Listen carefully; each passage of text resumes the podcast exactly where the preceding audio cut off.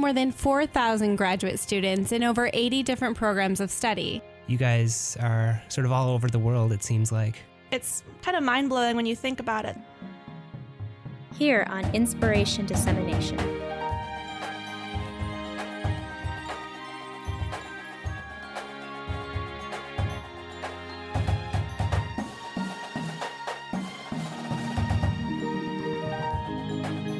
There's actually photographs of this data set stretching over a much longer period of time.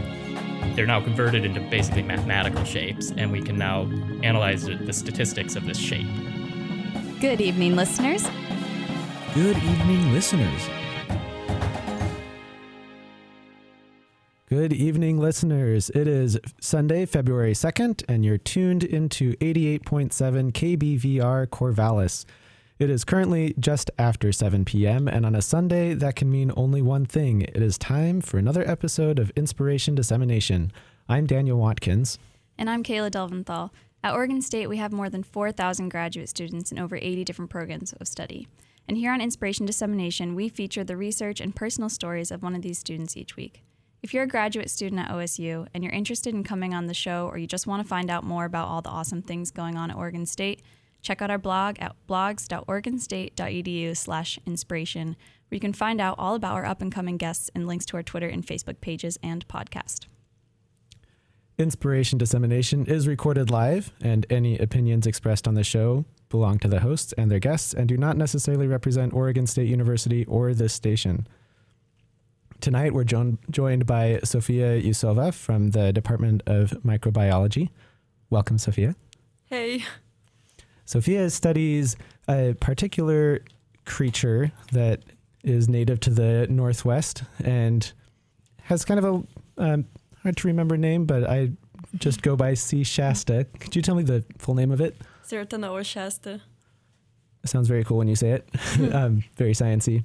So C. Shasta is a pathogen, a, um, or that might be the wrong word. Is that a fair thing to say with a parasite? It's something that gives salmon Yeah. and trout a hard Um, time. A pathogen that like um, infects something and uh, causes some kind of disease or death.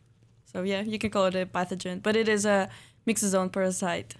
So uh, it's a multicellular parasite. And it's particularly important in the Pacific Northwest because it affects one of our favorite species here, the salmon. Could you tell us a little bit about uh, what role C. Shasta plays in the health of salmon in this area? So yeah, um, C. shasta is found only in, on the Pacific Northwest and uh, um, is spread from Alaska to California pretty much. Um, it causes enteronecrosis in the salmonids, which is uh, Chinook salmon, coho, rainbow trout, and um, enteronecrosis is pretty much death of the intestine. So what happens is uh, um, sea spores enter the fish through the gills uh, travel through blood into the intestine and causes the um, the disease. And then um the with the progression of the disease, the fish dies and uh, the spores gets released into the water. So, on a larger scale, what sort of impact does this have, and who cares about this problem? So um, Chinook salmon in particular has a huge economic and cultural impact on, uh, for example, tribes that live um, um, close to the rivers. For example, Yurok tribe in the Klamath River or Warm Springs tribes on the Deschutes River, and uh, ODFW, uh, Fish and Wildlife, trying to uh, preserve the number of Chinook salmon because um, starting sea was discovered around 1950 by Noble, and it seems to be the cause of the drastic decline in the Chinook salmon uh, on the Pacific Northwest. So uh, people started to care, and uh, that's how we came to what we have now. Yeah, there were a few events recently that especially prodded people to action. So there was a major die off in the Klamath River about uh, 2006, however many years ago that is, 14 years ago. Oh yeah. Um, and, and uh, Klamath River is an area that your advisor has spent a lot of time working on. Is that correct?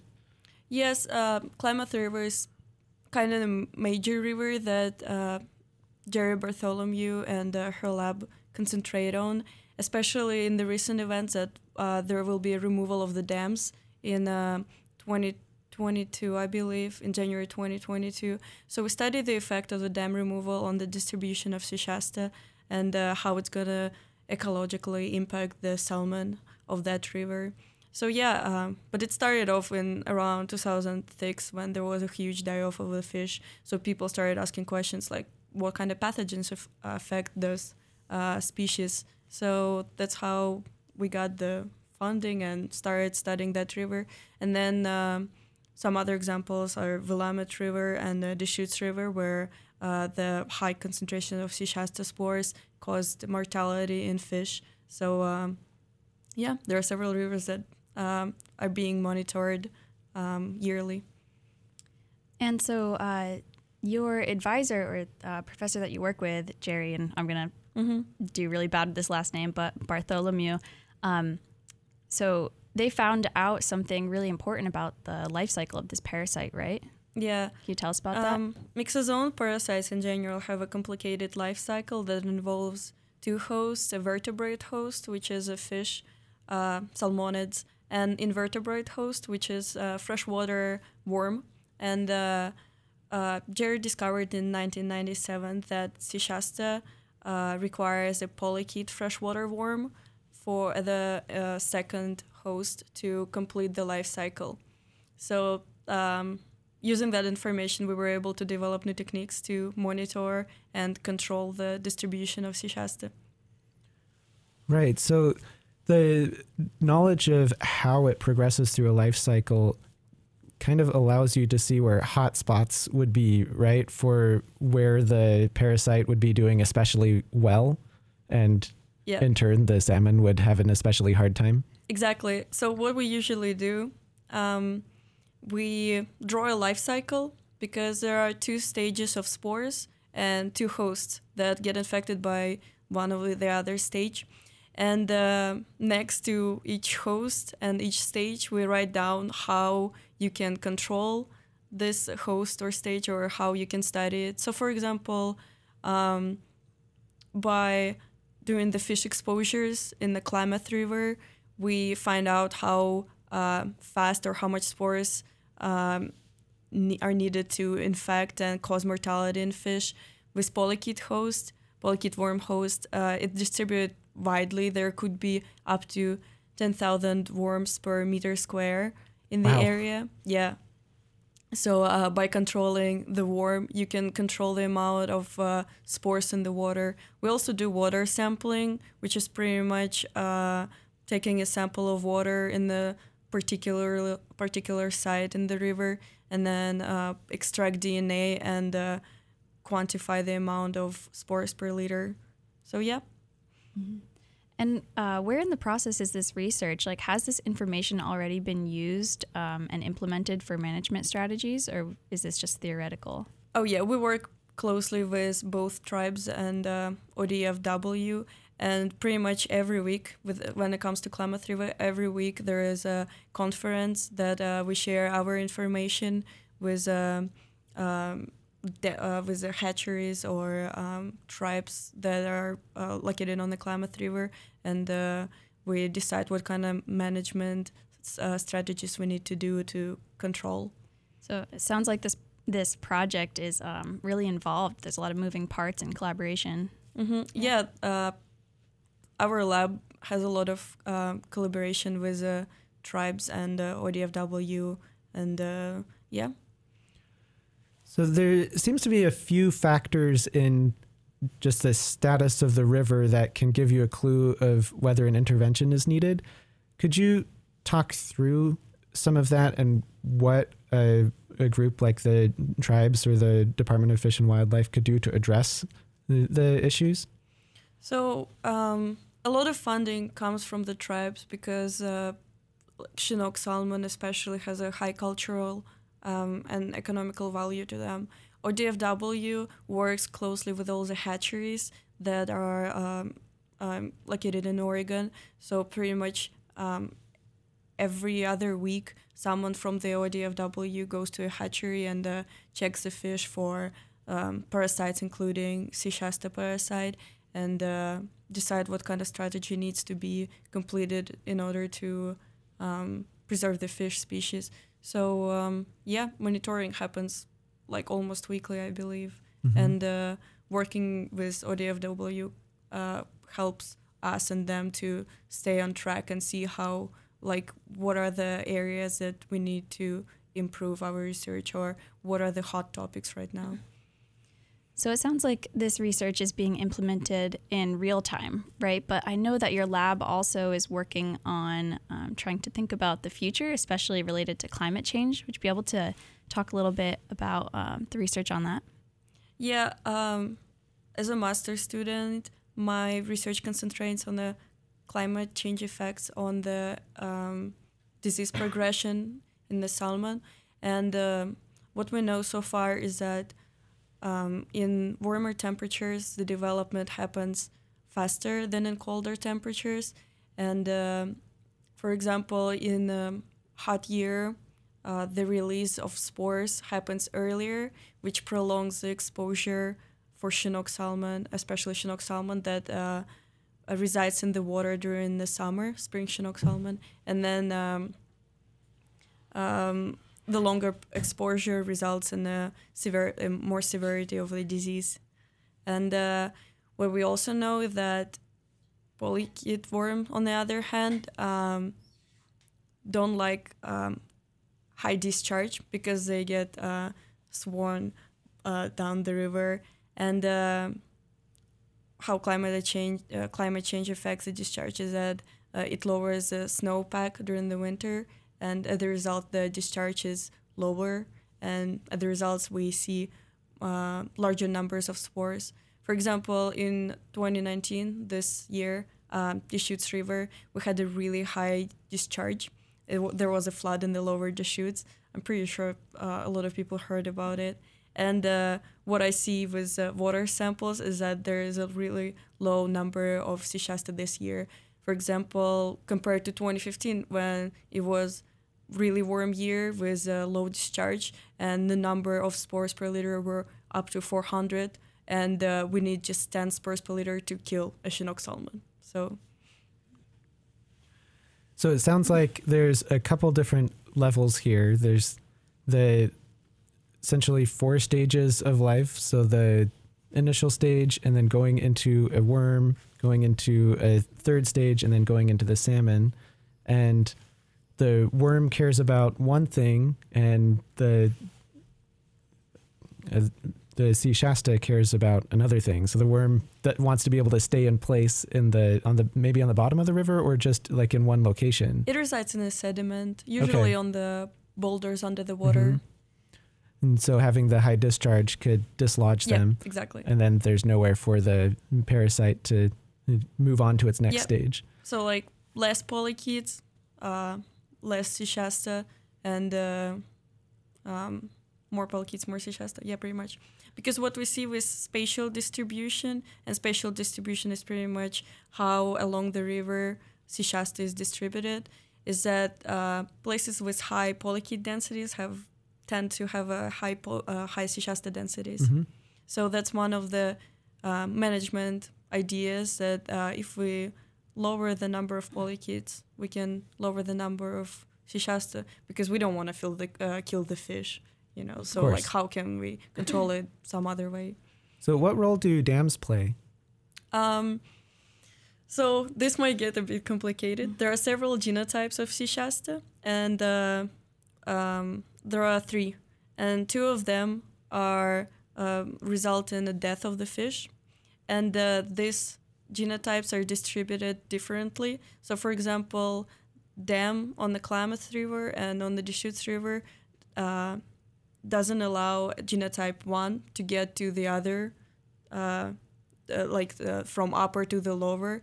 And the genotype one is the one that causes death in Chinook salmon. So, for example, if we remove the dam, there's going to be a flow of uh, the deadly genotype for Chinook salmon. So, it might result in a death. So, one of the things we study that we see uh, whether or not there will be a large effect on the Chinook salmon if we remove the dam and let the genotype path. That's really interesting because often uh, we hear about how dams might be disrupting ecosystems, but in, in this case, it could actually have a, a different impact where removing the dam um, would cause a lot of problems for the salmon industry. Is that correct? Exactly. That's Okay. uh, why we work right now um, on the report on Klamath River to uh, pretty much uh, try to decide whether it's a good thing or bad thing to remove the dam. So it's complicated when it comes to ecology. Right, especially when ecology mixes with economy. Oh, exactly. A lot of money. And uh, the dam was there for like what I don't know, hundred I guess years, a lot of time, and the uh, ecosystem changed and already got adjusted to the dam. And once the dam is removed, everything is gonna get changed. So you don't really know how it's gonna affect, like good or bad, the fish, the polychaete worm, and the parasite. Right. Likely we'll see a lot of uh, benefit beneficial impacts, but then Definitely, also yeah, there might be some bad. Right. Um, and maybe we should uh, specify and focus in a bit on your research specifically. How do you play a part in this larger project? So while uh, a lot of research come uh, is on the Klamath River, I concentrate on the Deschutes River. Those rivers are very different. While Klamath River has a really um, drastic temperature changes throughout the year, Deschutes River is considered pretty stable when it comes to the temperature. But at the same time, we see a higher number of spores per liter in the Deschutes River. And there was a big die-off of juvenile Chinook salmon and that's how we started to pay attention to that river and what we do and what i do i um, uh, use water sampling as one way to quantify the number of spores per liter and the polychaete worm survey as another thing to explain the spatial distribution of C. shasta in the river.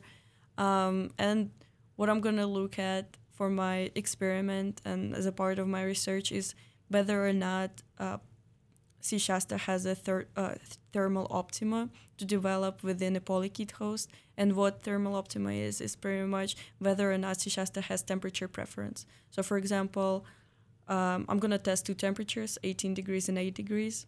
And we don't know the threshold for C. shasta to develop within host. And uh, for example, if the water temperature is lower than 10 degrees, will it result in slower development of C. shasta or no development at all within polychaete host and uh, compared to 18 degrees celsius? And uh, in the future it will be helpful to with management of the uh, how climate change because if the river temperature goes up then uh, we'll see higher C. shasta densities and uh, more fish will die. So this is a like like all graduate work, this is a very specific problem Mhm. and not one that people necessarily automatically know of as an Mhm. undergraduate. How did you come across this field of study? microbiology well, we'll, we'll start zoomed in or, and zoom out afterwards. So, um, okay how how did you find out about the work in Dr. Bartholomew's lab, and then how did you get to um, studying microbiology as an undergraduate? Well, I always wanted to study microbiology, so I um, I am an international student. I came to Oregon to study microbiology, and then I always wanted to do research. So I wanted some kind of experience in the lab. So um, Bartholomew Lab seemed like an interesting research that is, and I really like that uh, they work closely with uh, ODFW. So like, uh, it's not just peer research; it's also practical research. So um, I started off as a pretty much polychaete worm picker. So we uh, pretty much quantify how many polychaetes are in the samples, and I started as that. And then I asked if I can do undergrad research in the lab, and they said yes. So I did that. And then I asked if I can be a master's student in the lab, and they agreed because I already did the research, so they kind of knew what to expect from me, and that's how I ended up doing what I'm doing right now. Was your undergrad undergraduate research uh, very similar to what you're doing now? Yeah, it was. I was uh, also checking um, how fast uh, the release of uh, Shasta happens from polychaete host from different temperatures, but the scale was smaller. And how did you find out about that opportunity of undergrad research? Did you reach out or did you talk to certain people that gave you some advice? Oh, I was just uh, emailing. Yeah. Yeah. So I pretty much went on the website, microbiology website, and looked through all the professors and their research and the researchers that I liked the most. I just emailed them, and then uh, uh, one of the professors in our lab, Julie Alexander, and I work with her like the closest. Um, she emailed back and asked if I can come and chat about what they do. What is your favorite thing about living in Oregon? Oh, I love the nature. I'm uh, from Moscow, Russia, and it's plain. We don't have any mountains and we don't have any ocean. And here you can pretty much go skiing and go surfing at the same day. So yeah, mm-hmm. pretty cool. Do you have a favorite spot? Um, I I like I usually go skiing to Mount Bachelor, but um, when it comes to surfing, I tried once and I failed desperately, so I don't do that anymore. Right. Um, I'm wondering uh, if you had any people that were mentors um, that inspired you to continue to get a graduate degree, or if this is something you just always knew you wanted to do. I think for the most part, it was like I knew from the beginning that I really wanted to do research just because um, I like science and I like biology and chemistry, and I studied it at school. And uh, I knew that if you study biology and chemistry, you probably need at least masters to get like um, a good deep involvement into the profession in the future. And but I think I really like to do undergrad research with uh, Julie, who's a professor, and uh, I I wanted to work with her more as a master student. So yeah, I asked her particularly, like she was the first one I came up to, and I asked if I can do research with her. And then I talked to Jerri, and we were decided on what kind of mm-hmm. uh, topic I want to study. Um, I think sometimes people hate this question, so you don't have to answer. But do you know what you're going to do when you graduate, or do you have any idea what direction you're going in? I'm a master's student and uh, I pretty much went to academia, and so I never had experience with working. Mm-hmm. And uh, I want to do an internship of some kind to see how, like, how I can apply my skills to the real life and like real things out there, industry and stuff. But then I want to do PhD, or maybe not. If I like the industry, I will just stay there. But if not, mm-hmm. I will proceed with PhD. Is there anything that you know now that you wish you knew before starting your program? Um, well, I guess it's very specific to accelerated master's program uh, because senior year of undergrad you have to take classes, and then next year is your research year. So people who do accelerated masters, I suggest them to start their research on their undergrad senior year because when like two years are crammed into one year, it's a nightmare. But yeah, a lot of work. I mean, it's worth it. Definitely worth it. I love my research, but uh, if you have opportunity to start your research during your senior year of undergrad, along with classes, do it.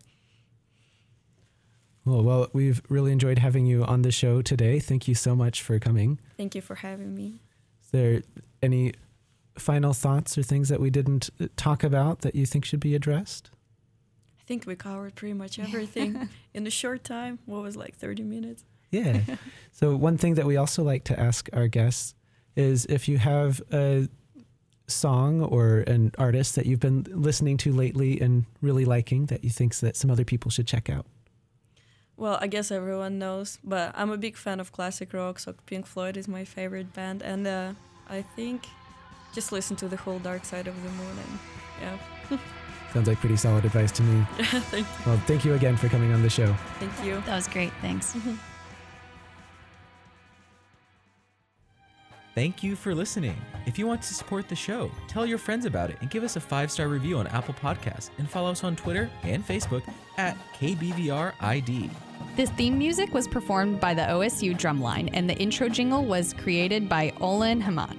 Special thanks to the supporting staff at KBVR that allow the show and podcast to be possible.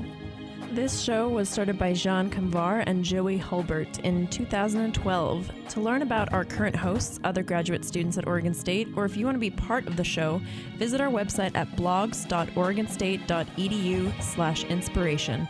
Thanks again for listening and stay curious, my friends.